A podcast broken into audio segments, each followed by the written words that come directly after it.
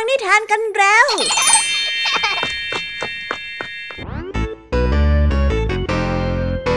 สวัสดีค่ะเด็กๆ กลับมาพบกันอีกแล้วในรายการคิสอาวรายการนิทานที่แฝงไปด้วยความสนุก และเต็มไปด้วยข้อคิดคติสอนใจ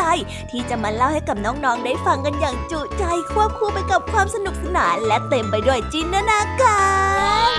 แล้ววันนี้เหมือนเช่นเคย ทางเราได้เตรียมนิทานมากมายหลายเรื่องมาเล่าให้กับน้องๆได้ฟัง เริ่มต้นกันในนิทานช่วงของคุณครูไหว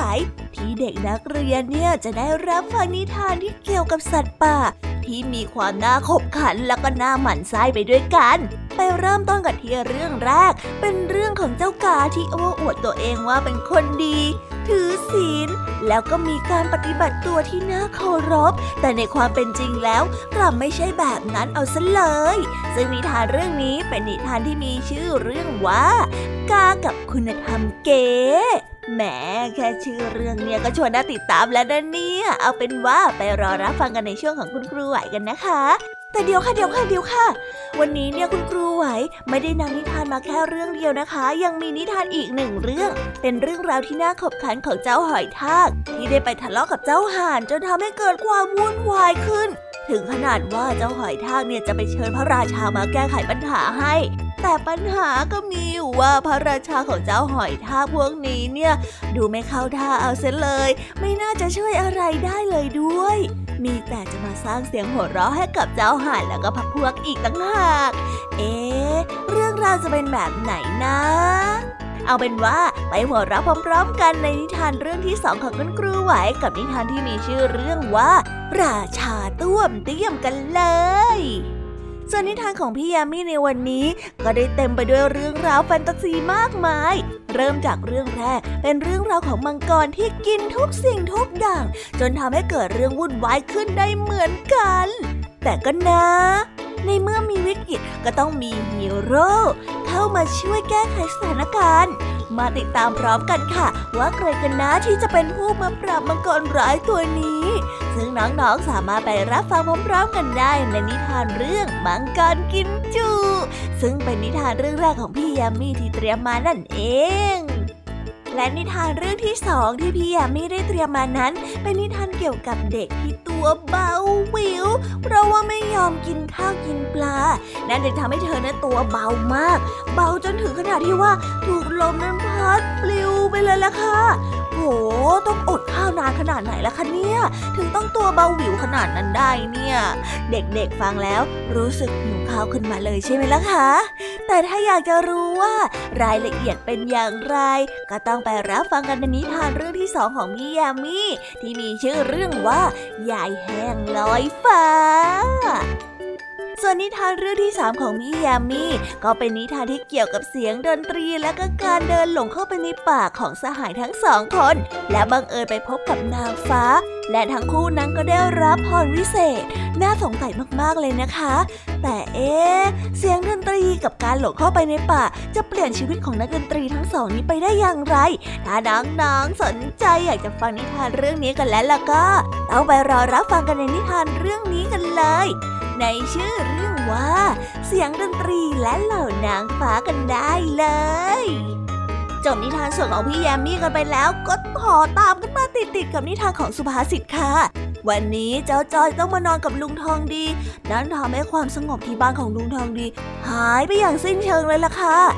ลุงทองดีต้องหาวิธีรับมือกับเจ้าจ้อย ที่หวังจะเล่นอย่างเต็มที่โดยที่ไม่สนใจว่าเวลาพักผ่อนนั้นจะเป็นยังไง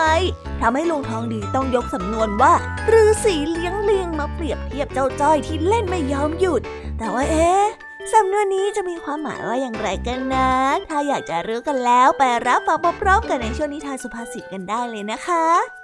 นิทานของพี่เด็กดีก็ไม่ยอมน้อยหน้าค่ะ วันนี้เนี่ยปิดท้ายด้วยนิทานของพี่เด็กดีที่เป็นเรื่องของการเต้นรำของสัตว์บางชนิดด้วยนะคะ ไม่ใช่เป็นคนนะ เห็นไหมล่ะคะ แค่ฟังแค่นี้ก็น่าตื่นเต้นมากแล้วใช่ไหมล่ะเอาละค่ะ ถ้าน้องๆตื่นเต้นกันแบบนี้ก็ต้องไปรอรับฟังกันในช่วงของพี่เด็กดีในชื่อเรื่องว่าลีเมอร์เต้นรำกันได้เลยนะคะ โอ้แนะนำนิทานกันไปขนาดนี้ พี่ยามีเป็นคนแนะนำยังอยากจะฟังจะแย่แล้วล่ะค่ะ งั้นเราไม่รอช้านะคะ ไปไปรับฟังกันได้เลย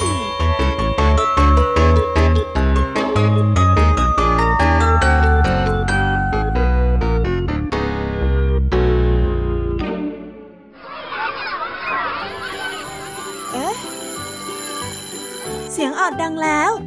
อุ้ย ต้องไปเข้าเรียนแล้วล่ะค่ะ ไม่รอช้า เราไปหาคุณครูไหวกันเถอะ ไปกันเลย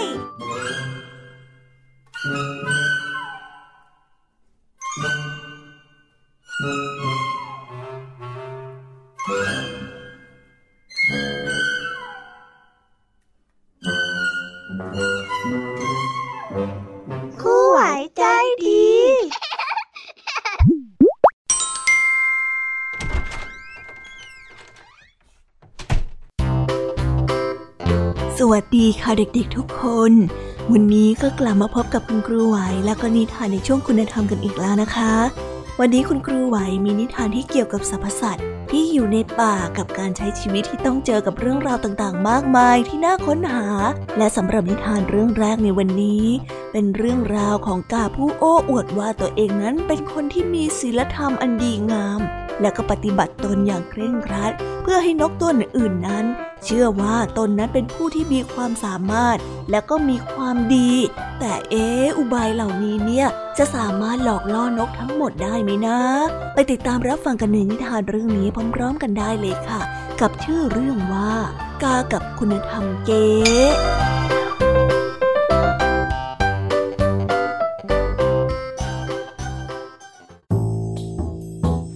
มีเกาะกลางทะเลแห่งหนึ่ง เป็นที่อยู่อาศัยของบรรดานกทั้งหลาย พวกมันต่างออกลูกออกหลานอยู่ด้วยกันอย่างผาสุกเป็นเวลานาน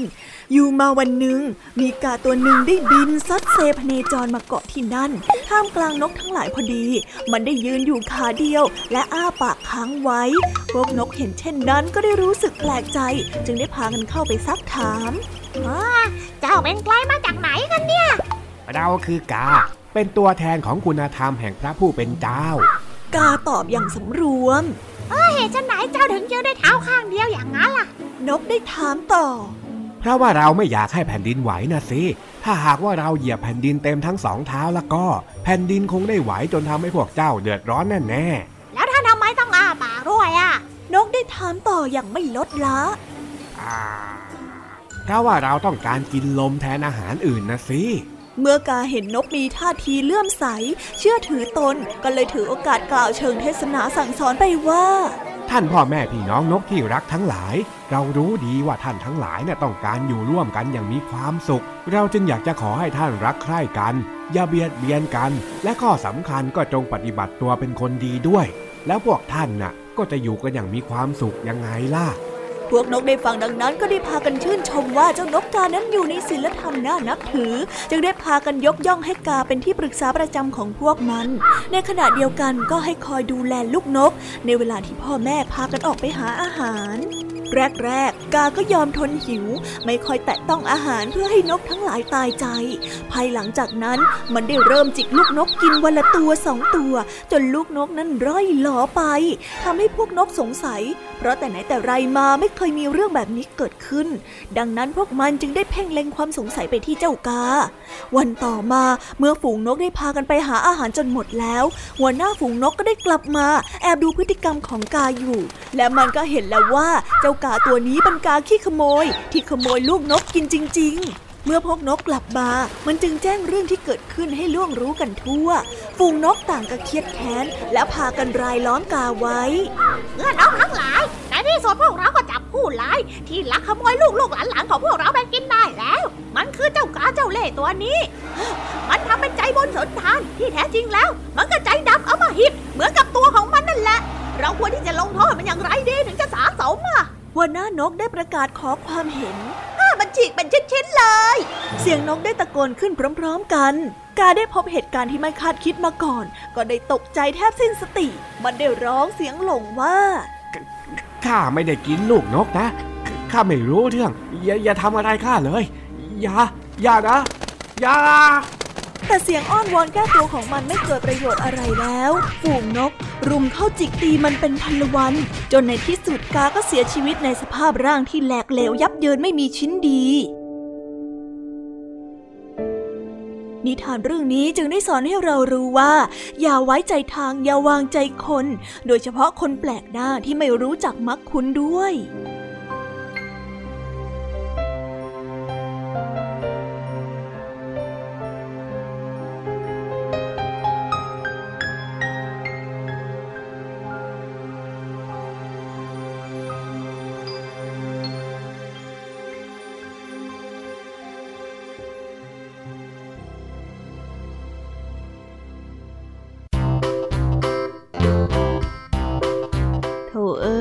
เจ้ากานะเจ้ากา ไงมันหลอกเจ้าพวกนกพวกนี้ได้ล่ะเนี่ย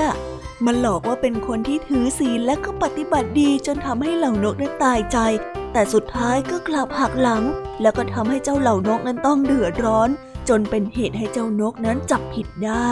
และความซวยก็ตกมาถึงตัวเองในที่สุด เด็กๆฟังแล้วมีความคิดเห็นยังไงบ้างคะ เราจะสงสารเจ้ากาดีไหมเนี่ย หรือว่าจะสงสารเจ้าเหล่านกดี ถ้าเด็กๆได้คำตอบแล้ว ช่วยกันตัดสินใจแล้วก็มาบอกคุณครูไหวกันด้วยนะคะ ไปต่อกันในนิทานเรื่องที่สองกันต่อเลยค่ะสำหรับนิทานในเรื่องที่สองของคุณครูไหวนี้ เป็นเรื่องราวที่เกี่ยวกับหอยทาก ที่บังเอิญไปมีเรื่องราวกับห่าน และได้ทะเลาะวิวาจนทำให้เกิดเรื่องราวใหญ่โตและหอยทากนั้นจึงได้ตัดสินใจไปฟ้องพระราชาของตน เพื่อที่จะเอาเรื่องเจ้าห่าน แต่เจ้าห่านก็ไม่ได้แสดงท่าทีว่าจะเกรงกลัวแต่อย่างใด เอ๊ะแล้วอย่างนี้เนี่ย เจ้าหอยทากจะแก้แค้นได้สำเร็จไหมนะ แล้วเจ้าพระราชาหอยทากจะจัดการกับเจ้าห่านตัวนี้ยังไง ถ้าอยากรู้ไปฟังพร้อมกันได้เลยค่ะ กับชื่อเรื่องว่า ราชาตุ้มเตี้ยม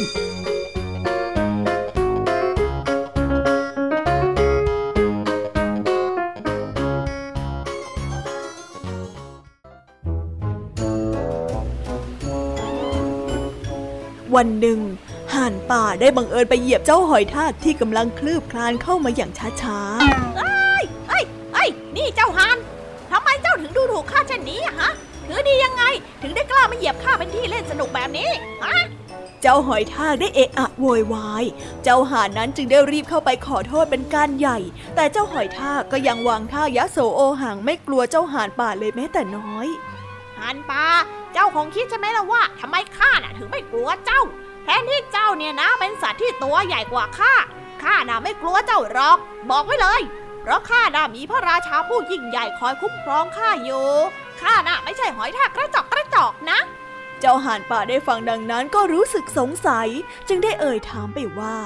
หอยทากจ๊ะพระราชาของเจ้านะเป็นใครกันเหรอ แสดงว่าคงจะมีความสามารถมากเลยสินะ จึงเป็นผู้ที่ยิ่งใหญ่ที่เจ้าน่ะเคารพนับถืออย่างอบอุ่นใจเช่นนี้เจ้าหอยทากนั้นกำลังทำท่าอวดเบ่งวางโตได้พลางเอ่ยขึ้นว่าแน่นอนละแน่นอนยิ่งกว่าแน่นอนซะอีก เจ้าน่าอยากจะพบกับราชาผู้ยิ่งใหญ่ของข้าไหมล่ะข้าน่ะจะพาไปให้ดูเป็นบุญตาเลยล่ะ ว่าแล้วเจ้าหอยทากก็ค่อยๆ คลืบคลานไปทีละนิดทีละนิด เพื่อนำเจ้าห่านป่าไปจนถึงอาณาจักรหอยทากของมัน แล้วณที่นั้นเจ้าห่านป่าได้พบกับราชาเหล่าหอยทากยืนสงบนิ่งอยู่ที่โขดหินอันใหญ่ ซึ่งพบว่าที่ดินผืนนั้นได้เต็มไปด้วยหอยทากป่านับหมื่นนับพันตัวอ๋อนั่นนะหรือพระราชาผู้ยิ่งใหญ่ของเจ้า เจ้าห่านได้กระซิบบอกเจ้าหอยทากที่ถูกตนเองนั้นเหยียบ ไหน ลองบอกข้าเอาบุญหน่อยสิว่าฉไหนพวกหอยทากอย่างเจ้าจึงได้ยกย่องผู้ยิ่งใหญ่ท่านนี้เป็นพระราชาของเจ้าล่ะ เจ้าหอยทากได้ฟังเช่นนั้น จึงได้รีบตอบกลับไปทันทีว่าก็เพราะพระราชาเนี่ยนะมีสิ่งที่เหนือกว่าหอยทากอย่างข้าอันเป็นความสามารถพิเศษ ซึ่งพวกข้าเนี่ยไม่สามารถทำได้เลยล่ะและสิ่งที่พวกข้ายกย่องนั้นก็คือ พระราชาของข้านะมีฝีเท้าที่รวดเร็วกว่าพวกข้าหลายเท่าเลยทีเดียวล่ะ เฮ้ย เก่งจริง ๆ นะข้าเนี่ยไม่ได้คุยโวโอ้อวดเลยละห่านป่าได้ฟังเช่นนั้นก็พยักหน้างึกงึก แล้วได้รีบออกมาจากอาณาจักรหอยทากในทันทีทันใด หอยทากเห็นเช่นนั้นก็รู้สึกภาคภูมิใจ คิดว่าห่านป่านั้นเกรงกลัวพระราชาผู้ยิ่งใหญ่ของตน แท้ที่จริงแล้วห่านป่านั้นได้รีบกลับมายังหนองน้ำเพื่อหัวเราะอย่างชอบอกชอบใจ ก่อนที่จะเล่าให้กับเพื่อนๆห่านของตนได้ฟัง นี่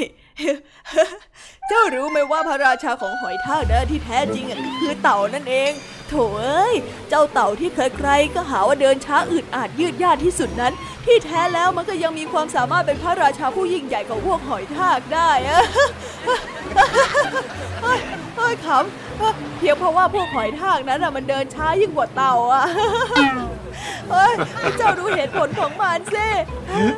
ว่าแล้วพวกห่านป่าจึงได้พากันหัวเราะอย่างสนุกสนานอยู่เป็นนานนิ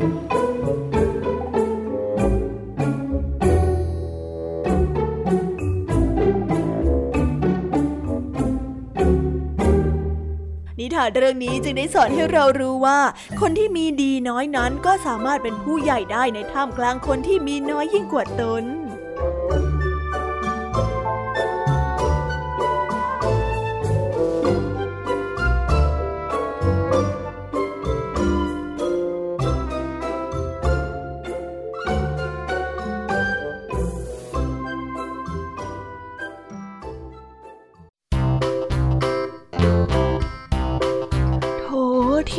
ระราชาของเจ้าหอยทากก็คือเจ้าเต่าต้วมเตี้ยมนี่เอง ใครจะไปรู้เหรอคะว่าเจ้าเต่าที่เดินช้าแล้วเนี่ย ก็ยังเดินได้ไวกว่าหอยทากอีก ดูสิคะถึงกับได้รับการยกย่องเป็นพระราชากันเลยทีเดียว โถเอ้ยเจ้าหอยทากเนี่ย คิดอะไรกันไปเรื่อยจนเพอยกคนที่ไม่มีความสามารถอย่างที่คิดมาเป็นพระราชาทำให้เจ้าห่านเยาะเย้ยเอาซะจนได้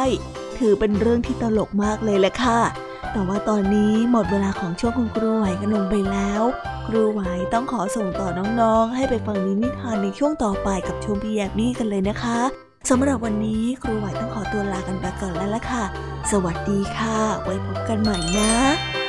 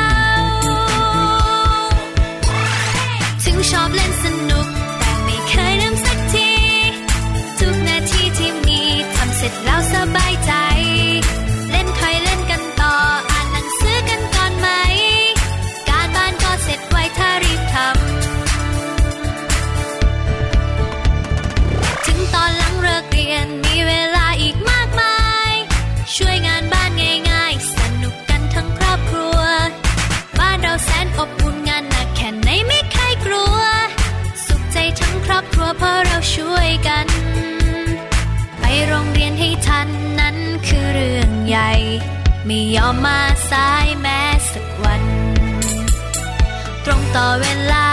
นั้นคือเรื่องสำคัญ รีบส่งการบ้านตั้งแต่เช้า ถึงชอบเล่นสนุก แต่ไม่เคยลืมสักที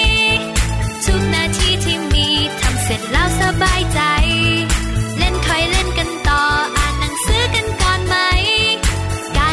เสร็จไวเธอ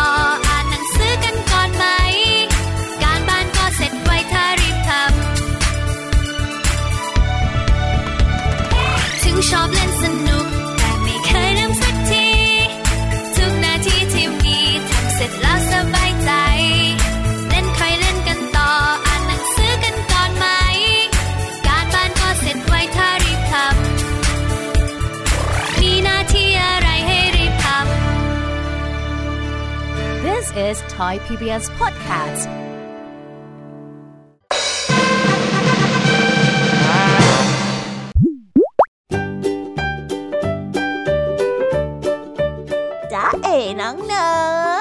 พี่ยามีขอรับช่วงต่อมาจากคุณครูไหวนะคะ มารับหน้าที่ชวนให้น้องๆไปฟังนิทานกันสำหรับนิทานในเรื่องแรกของพี่ยามีเป็นนิทานเกี่ยวกับมังกรที่กินได้ทุกสิ่งทุกอย่าง กินได้ทุกวี่ทุกวันไม่ว่าจะเป็นขนม ต้นไม้หรือแม้กระทั่งเด็กตัวเล็กๆ ก็อาจจะถูกจับไปเป็นอาหารกินได้เหมือนกัน ฟังดูแล้วช่างเป็นมังกรที่น่ากลัวจริง ๆ เลยนะคะ ว่าแต่ ถ้าเจ้ามังกรร้ายกาจขนาดนี้แล้วเนี่ย แล้วใครจะมาจัดการกับเจ้ามังกรตัวร้ายนี้ได้ล่ะคะเนี่ย หากน้องๆอยากจะรู้กันแล้ว ต้องไปรอติดตามรับฟังพร้อมๆกันในนิทานเรื่องมังกรกินจุกันได้เลยค่ะ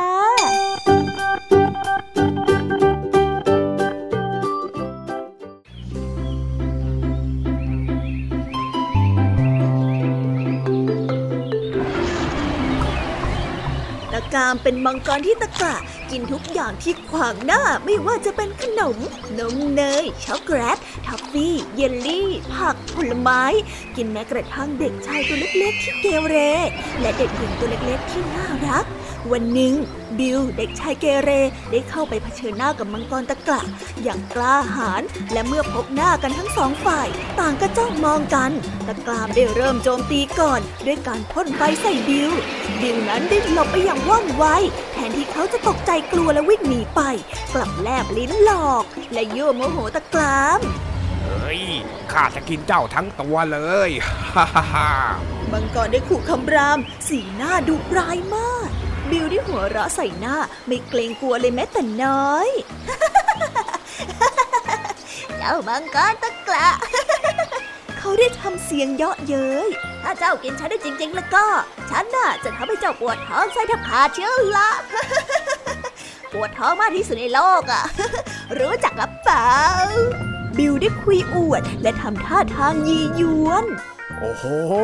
เจ้าเรอจะทำได้ขนาดนั้นน่ะ ข้าว่าเจ้าน่ะดีแต่คุยโม้ทำไม่ได้อย่างที่พูดหรอก ข้าบอกให้ฟังอีกก็ได้ ว่าข้าน่ะจะกินเจ้าทั้งตัวฮ่าฮ่าฮ่ามังกรได้หยุดพูดได้แลบลิ้นเลียริมฝีปาก และตอนนี้ข้าก็พร้อมที่จะกินเจ้าแล้ว พอพูดจบ ตะกรามก็ได้พุ่งตัวเข้าไปใส่บิว เพราะมันเป็นมังกรจอมตะกะ มันจึงได้งับบิวเอาไว้ในปาก แล้วได้กลืนลงท้องไปทั้งตัว โดยที่ไม่รอให้เสียเวลาเคี้ยว ตะกรามประหลาดใจที่ได้ยินเสียงบิวหัวเราะอยู่ตลอดเวลา ในขณะที่ร่างของเขา ผ่านปากของมังกรเข้าไปสู่กระเพาะอาหาร ตะกรามสงสัยว่าที่เด็กชายตัวเล็กๆ ถูกมังกรกลืนนั้น ไม่น่าจะเป็นเรื่องตลกขบขันฮ้อพี่ลึกจริง ๆ งงชะมัด เจ้าเด็กแก้วเรมันมีเรื่องขำขันอะไรนักหนาเนี่ยตะกรามได้ลำพึงลำพันและเกาจมูกแกลกแต่ในไม่ช้าตะกรามได้รู้สาเหตุที่บิวหัวเราะ บิวมีดอกไม้ไฟวิเศษ และหินอยู่สองก้อนในกระเป๋าเสื้อ เขาได้หยิบหินเหล็กไฟออกมา ถูกันจนเป็นประกายไฟ แม้จะเป็นประกายได้เพียงเล็กน้อย แต่ก็ทำให้มังกรตะกะนั้นร้องโอดโอยตะกามได้หยุดเกาจมูก ยกมือทั้งสองข้างมากุมท้องด้วยอาการเจ็บปวดแสงสว่างจากประกายไฟทำให้บิวมองเห็นดอกไม้ไฟที่ซุกซ่อนอยู่ในกระเป๋า เขาได้หยิบออกมาและจุดไฟในทันที ดอกไม้ไฟวิเศษได้เริ่มแผงฤทธิ์เสียงระเบิดดังกึกก้องอยู่ในท้องของตะกาม โอ้ย ท้องข้าแย่แล้ว โอ้โอ้ยอะไรเนี่ยเป็นอะไรเนี่ยตะกามได้ร้องโวยวายลั่นแรงระเบิดของดอกไม้ไฟทำให้ร่างของบิวนั้นกระเด็นออกมาจากปากของมังกรที่อ้ากว้างด้วยความตกใจสุดขีด บิวตกลงมาที่เชิงผาห่างไกลเกินกว่าที่มังกรนั้นจะเอื้อมคว้าตัวของเขาได้อีก แต่ดอกไม้ไฟยังไม่หมดฤทธิ์เพียงแค่นั้น มันได้พุ่งออกมาจากปากของมังกร แล้ววนอยู่รอบๆหัวของมังกร พอครบเจ็ดรอบคำสาปจึงได้ปรากฏร่างของมังกรยักษ์จอมตะกะกลายเป็นแมลงปอสีเขียวตัวเล็กๆ มีพิษสงบินหายวับไปบนท้องฟ้า ส่วนบิวก็เดินหัวเราะร่วนไปทั่วทั้งป่า และเขาก็ได้เดินทางกลับบ้านอย่างมีความสุข เจ้ามังกร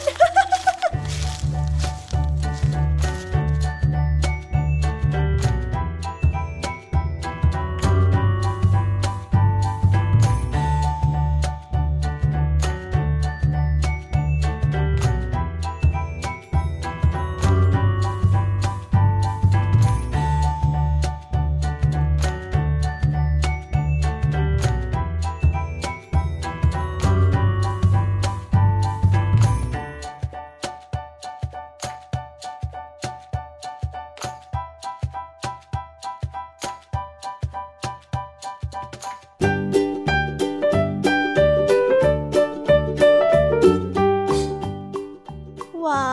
ว ต้องขอขอบคุณคุณบิวนะคะ ที่มาช่วยปราบเจ้ามังกรตัวร้ายตัวนี้ แล้วทำให้ความสงบสุขนั้นกลับคืนมาสู่เมืองแห่งนี้อีกครั้งหนึ่ง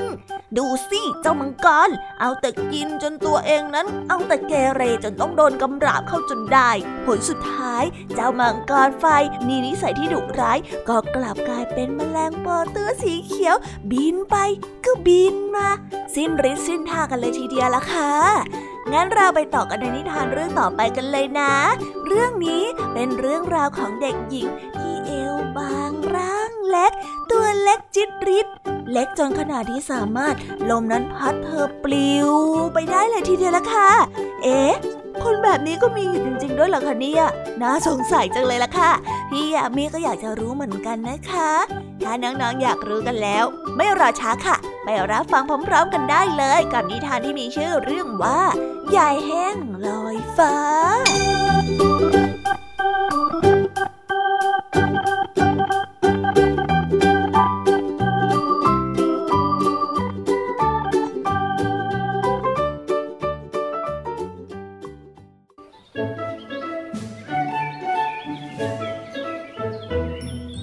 กานมาแล้ว มีเด็กผู้หญิงที่ผอมมากคนหนึ่ง ใครๆก็มักจะเรียกเธอว่า ใหญ่แห้ง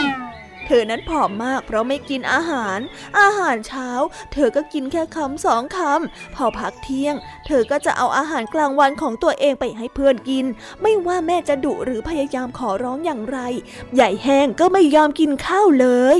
สายลมซึ่งได้พัดผ่านมาทุกวัน ได้เห็นแม่ของเธอทุกใจทุกครั้ง ที่ยายแห้งนั้นไม่กินข้าว ก็ได้รู้สึกสงสารจึงคิดหาทางช่วย โอ้โห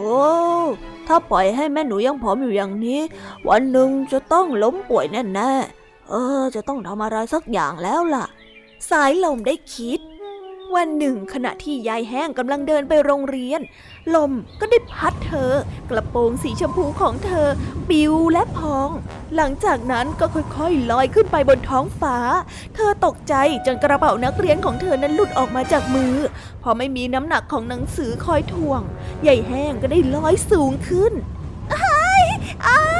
ช่วยหน่อยช่วยหน่อยนะใครก็ได้ช่วยหน่อยที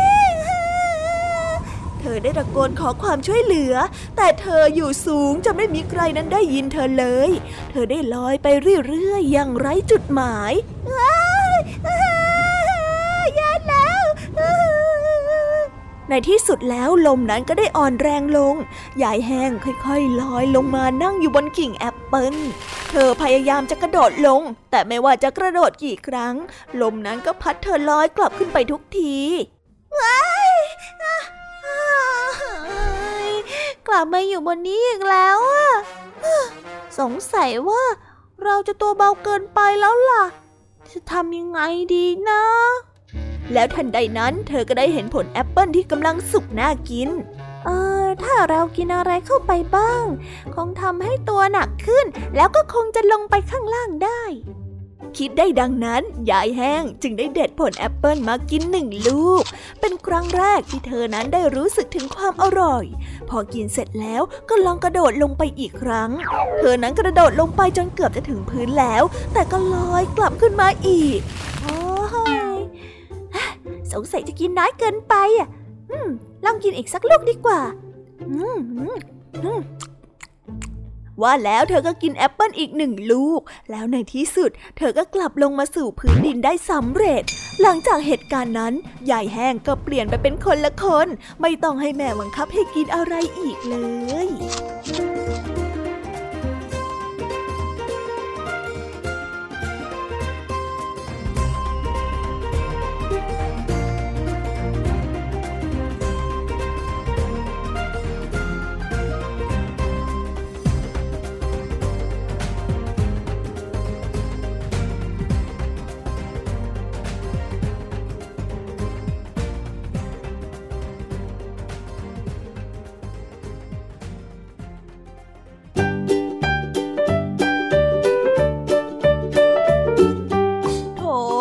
ที่แท้ก็เป็นเพราะว่าไม่ยอมกินข้าวเลยขาดสารอาหาร แล้วก็ทำให้ตัวเบาจะถูกลมพัดปิวนั่นเอง แต่สุดท้ายเด็กหญิงแห้งก็ยอมกินแอปเปิ้ลแล้วก็ได้ค้นพบว่ารสชาติที่อร่อยนั้นทำให้เธอรู้สึกเจริญอาหาร และไม่เป็นคนตัวเบาที่อาจจะถูกลมพัดปลิวไปได้อีกต่อไปแล้ว ต้องขอขอบคุณต้นแอปเปิ้ลต้นนี้จริง ๆ เลยนะคะ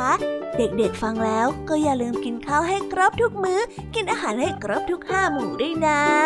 ถ้าไม่อย่างนั้นเนี่ย เดี๋ยวจะโดนลมพัดปลิวแล้วก็ลอยหายไปในอากาศได้นะคะ ไปต่อกันในนิทานเรื่องสุดท้ายกันเลยดีกว่าค่ะ ในนิทานเรื่องสุดท้ายที่พี่ยามีได้เตรียมมาฝากนั้น เป็นเรื่องของสองสหายนักดนตรี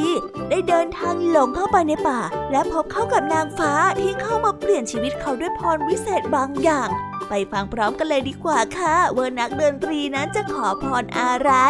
ถ้าพร้อมกันแล้วไปฟังนิทานเรื่องนี้กันเลย ในนิทานชื่อเรื่องว่า เสียงดนตรีและเหล่านางฟ้า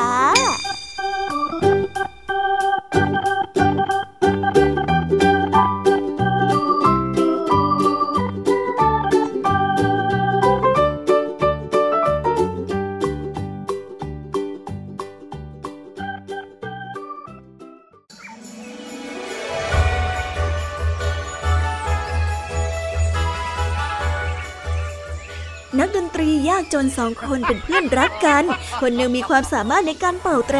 อีกคนหนึ่งนั้นมือกลอง เขาได้เดินทางเร่ร่อนพเนจรไปทุกคนทุกแห่ง จนกระทั่งวันหนึ่ง เขาได้หลงเข้าไปในป่าแสนสวย มีเหล่านางฟ้ากำลังเริงระบำกันอย่างสนุกสนานบรรเลงเพลงให้พวกเราเต้นรำกันหน่อยสิจ๊ะพ่อหนุ่มนักดนตรีหัวหน้าของเหล่านางฟ้าได้ร้องกล่าวด้วยวาจาอันอ่อนหวาน ชายหนุ่มคนหนึ่งได้เป่าแตรเป็นทำนองเพลงที่สนุกสนาน ส่วนอีกคนหนึ่งนั้นปฏิเสธไม่ยอมตีกลอง อ้างว่าเขานั้นตีกลองโดยที่ไม่มีอะไรตอบแทนไม่ได้ และเขาก็กำลังหิวจัดแทบจะไม่มีเรี่ยวแรงจะยกแขนอยู่แล้ว เขาจึงได้นอนลงกับพื้นหญ้าและหลับไปในที่สุดเหล่านางฟ้าได้เต้นรำกับเสียงแตรจนหมดแรงและเหน็ดเหนื่อย เต้นต่อไปไม่ไหวอีกแล้ว หัวหน้าของนางฟ้าได้บอกขอบอกขอบใจนักดนตรี ขอบใจนะจ๊ะ ที่ทำให้พวกเราวันนี้สนุกสนานมากเลย ฉันน่าจะให้รางวัลกับเธอทั้งสองคนเลยล่ะ นางฟ้าได้ดึงดอกไม้สีทองที่เสียบผมออกมา และแตะลงบนแตรของชายหนุ่ม และได้ใช้ดอกไม้แห้ง ฟาดลงบนกองของเพื่อนอีกคน รางวัลแบบนี้น่ะเหรอ เชิญท่านเก็บเอาไว้เองเถอะ ไม่ต้องให้ข้าหรอกมือกองได้เชิดหน้าและพูดจาอย่างหยิ่งยโส แต่หนุ่มเป่าแตรกับยิบอ่อนโยนให้กับเหล่านางฟ้า ท่านให้รางวัลที่ดีแก่ข้า และข้าก็จะยินดีมาก ถ้าหากว่าพวกท่านได้เต้นรำกับเสียงดนตรีของข้าอีกครั้งน่ะนักดนตรีทั้งสองได้อำลานางฟ้า เดินทางต่อไปจนถึงหมู่บ้านแห่งหนึ่งกำลังมีงานฉลองในหมู่บ้านนั้น นักดนตรีพเนจรได้เริ่มบรรเลงเพลง คนหนึ่งได้เป่าแตร ส่วนอีกคนหนึ่งได้ตีกลอง ทันใดนั้นสิ่งประหลาดก็ได้เกิดขึ้น มีเหรียญทองหล่นลงมาจากแตร ในขณะที่บรรเลงเพลงเหรียญนั้นได้หล่นลงมาดังกล่าว ลงบนพื้นดินเรื่อยๆเรื่อยๆจนกระทั่งจบเพลงง แต่กลับมีตัวต่อฝูงใหญ่ บินพลูออกมาจากกลอง และไล่ต่อยมือกลองวิ่งหนีกระเจิดกระเจิงชาวบ้านได้เชิญให้ชายหนุ่มเป่าแตรเข้าไปพักอาศัยอยู่ในหมู่บ้านนั้น และได้แต่งงานกับลูกสาวคนสวยของผู้ใหญ่บ้าน เขาไม่เป็นคนยากจนอีกต่อไป เพราะว่าแต่ของเขาเรียกเงินเรียกทองมาหาเขามากมาย หากเขาพบเจอขอทานผ่านไปมาในหมู่บ้าน เขาก็จะแจกเหรียญทองให้ด้วย ตรงกันข้ามกับเพื่อนนักตีกลอง สถานการณ์กลับเลวร้ายลงทุกที เขานั้นโยนกลองถูกสาบทิ้งไป เมื่อไม่มีกลองคู่ชีพ เขาก็สิ้นหนทางที่จะทำมาหากิน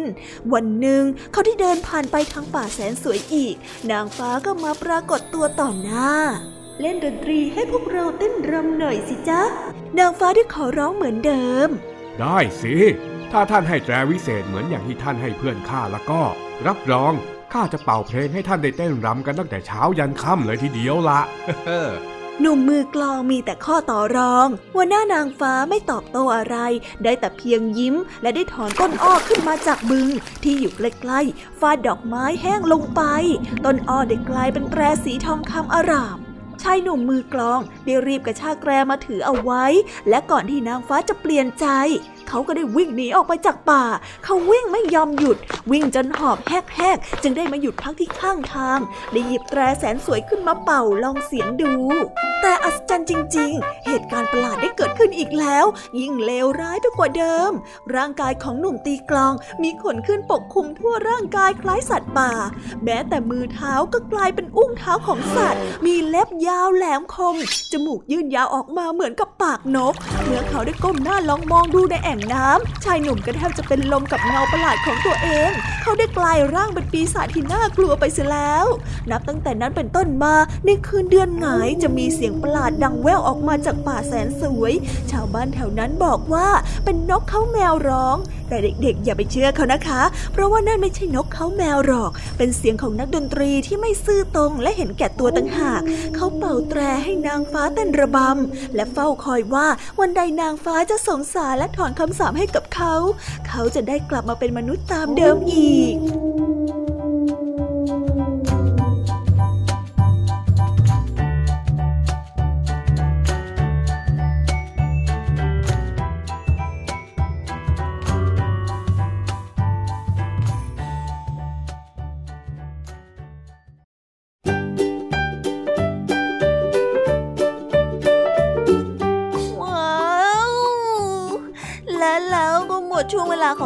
ามีลงไปแล้วอะพี่ยามีก็ต้องขอส่งต่อน้องๆ ให้ไปฟังเรื่องราวบ้านนาป่าดอน ระหว่างลุงและก็หลานจอมแสบในช่วงของนิทานสุภาษิตกันต่อเลยนะคะ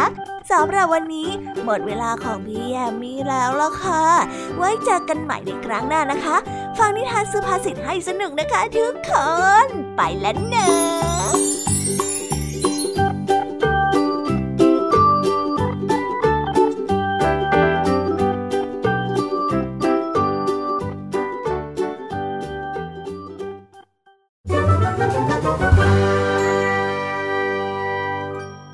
นิทานสุภาษิต ช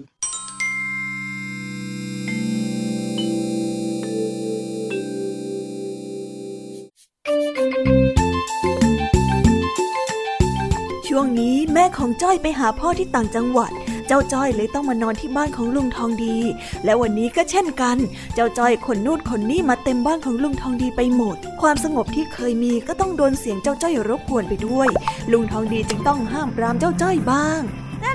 ลาลาลาลาลาลาลาสุขใจสุขใจสบายดีเย้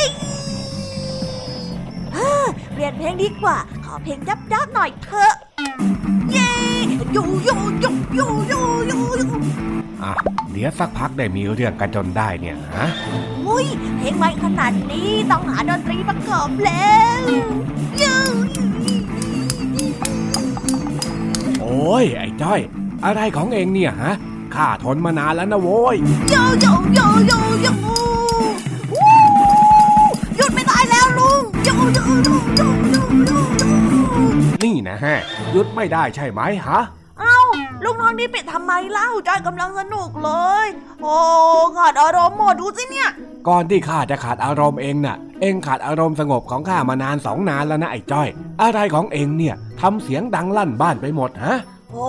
ก็เพลงมันกำลังได้จังหวะร้าวใจนี่นาจ้อยชอบจ้อยก็เลยลุกขึ้นมามีส่วนร่วมไม่ได้หรือไงเล่า รู้ว่าสนุกนะแต่ให้มันอยู่ในขอบเขตหน่อยไม่ได้หรือไง เกรงใจข้าบ้างสิโว้ยอ้าวก็ลุงทองดีบอกเองว่าไม่ให้จ้อยออกจากบริเวณชายคาบ้านจ้อยก็เลยต้องสนุกอยู่ตรงนี้นะสิ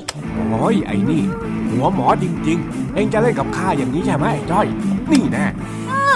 เอ้าลุงทองดี ปิดเพลงจ้อยทำไมเล่า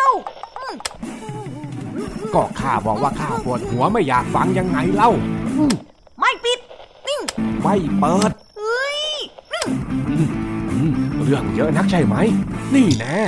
ลุงทองดีทำไมไม่มีเหตุผลแบบนี้อะ ไม่อยากให้จ้อยเปิดเพลงแล้วจะบังคับให้จ้อยอยู่ที่นี่ทำไมทำไมไม่ให้จ้อยนอนที่บ้าน เองคิดว่าข้าอยากให้เองมาอยู่ที่นี่หรือไง เองมาอยู่ที่นี่น่ะข้าไม่ต่างอะไรกับฤาษีเลี้ยงลิงเลยอะไรกันท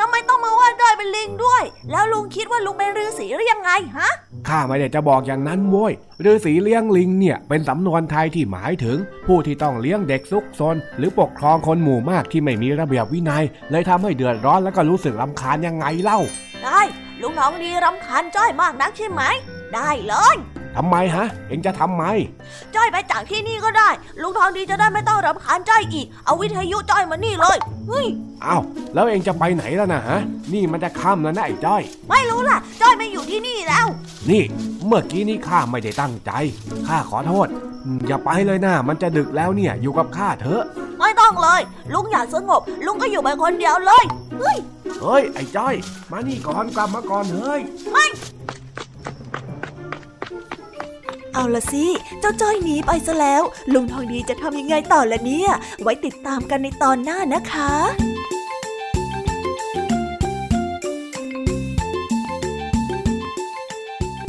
จบไปแล้วนะคะสำหรับนิทานสุภาษิตสนุกสนุกจากลุงทองดี แล้วก็เจ้าจอยจอบปัญหาของเรา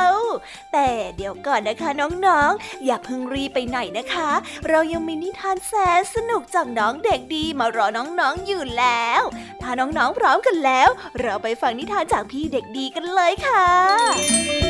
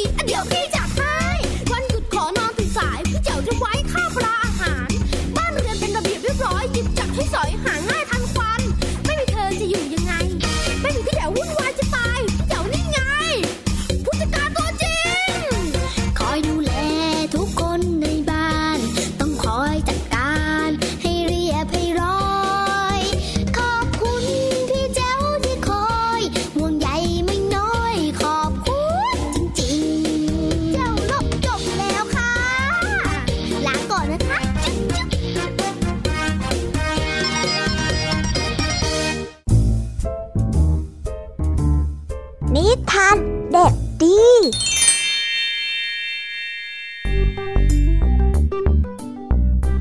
สวัสดีครับน้องๆ หลังจากได้ฟังนิทานสุภาษิตกันไปแล้ว ก็มาถึงคราวของพี่เด็กดีที่จะมาทำหน้าที่เป็นคนเล่านิทานให้กับน้องๆ ได้ฟัง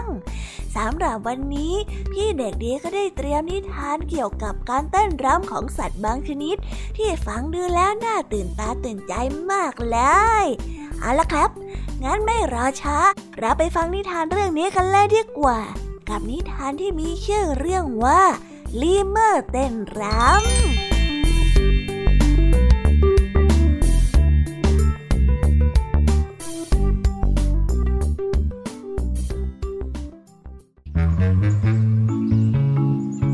ครั้งหนึ่งนานมาแล้ว เจ้าลีเมอร์หลุยมีความลับอยู่เรื่องหนึ่งมันนั้นชอบเต้นรำมาก แต่ไม่มีลีเมอร์ตัวไหนรู้เรื่องนี้เลย เพราะว่าหลุยนั้นขี้อายมากเหลือเกิน มันไม่เคยที่จะไปเล่นที่แม่น้ำไม่เคยเล่นซ่อนแอบกับเพื่อนๆ และเมื่อใดที่ลีเมอร์ตัวอื่นๆนั้นได้เต้นรำกัน หลุยก็จะวิ่งหนีไปซ่อนตัว แล้วก็ไปแอบเต้นรำอยู่คนเดียว วันหนึ่ง ขณะที่ลีเมอร์ตัวอื่นๆนั้นกำลังเล่นอยู่ในป่า หลุยก็ได้ค่อยๆคลานออกมาจากที่ซ่อน แล้วก็ได้เริ่มโยกตัวไปมา มันได้หลับตา และก็ได้หมุนไปรอบๆพลางกับฮัมเพลง แล้วก็ได้กระโดดหมุนตัวกลางอากาศ มันได้เพลิดเพลินมากจนไม่ได้ยินเสียงลีเมอร์ตัวอื่นๆ ที่กำลังกลับมาแล้ว เมื่อเจ้าหลุยได้ลืมตาขึ้นมา มันก็ได้เห็นเพื่อนๆมองมันอยู่เต็มไปหมด มันก็ได้หยุดเต้นรำในทันทีอ๋ออย่าเพิ่งโดดเซ่โอ้ยนี่เธอเต้นสวยมากเลยนะ เราอะกำลังดูเธอเพลินมากเลยอะอย่าหยุดอย่าหยุด เพื่อนอีกคนนึงได้ร้องบอก เธอเป็นนักเต้นรำที่ยอดเยี่ยมมากเลยจ้ะ ฉันชอบเธอมากเลยนะ เมรานีได้ร้องบอกด้วย ว้าว ฉันก็เพิ่งรู้เหมือนกันว่าการเต้นรำกับรีเมอร์เลยอื่นเนี่ย ไม่น่ากลัวเลยสักกันนิดนึงอะแถมยังสนุกกว่าเต้นตัวเดียวตั้งเยอะลุยได้คิดขณะที่หมุนตัวไปรอบๆกับเมลานีหลังจากวันนั้น เจ้าหลุยก็เลยเลิกขี้อายไปเลย และมักจะออกไปเล่นและก็เต้นรำกับเพื่อนๆลีเมอร์อยู่เสมอสนุกจังเลย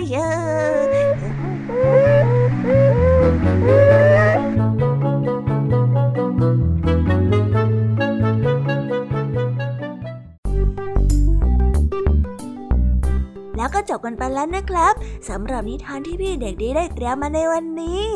ฟังนิทานกันไปตั้งหลายเรื่องเลย หวังว่าน้องๆจะมีความสุขกับนิทานที่พี่เด็กดี และก็พี่คนอื่นๆ ได้นำมาฝากกันในรายการ Kids Hour นะครับสำหรับวันนี้หมดเวลาลงไปแล้ว ไว้พบกันใหม่ในวันหน้านะสำหรับวันนี้ bye bye ครับผม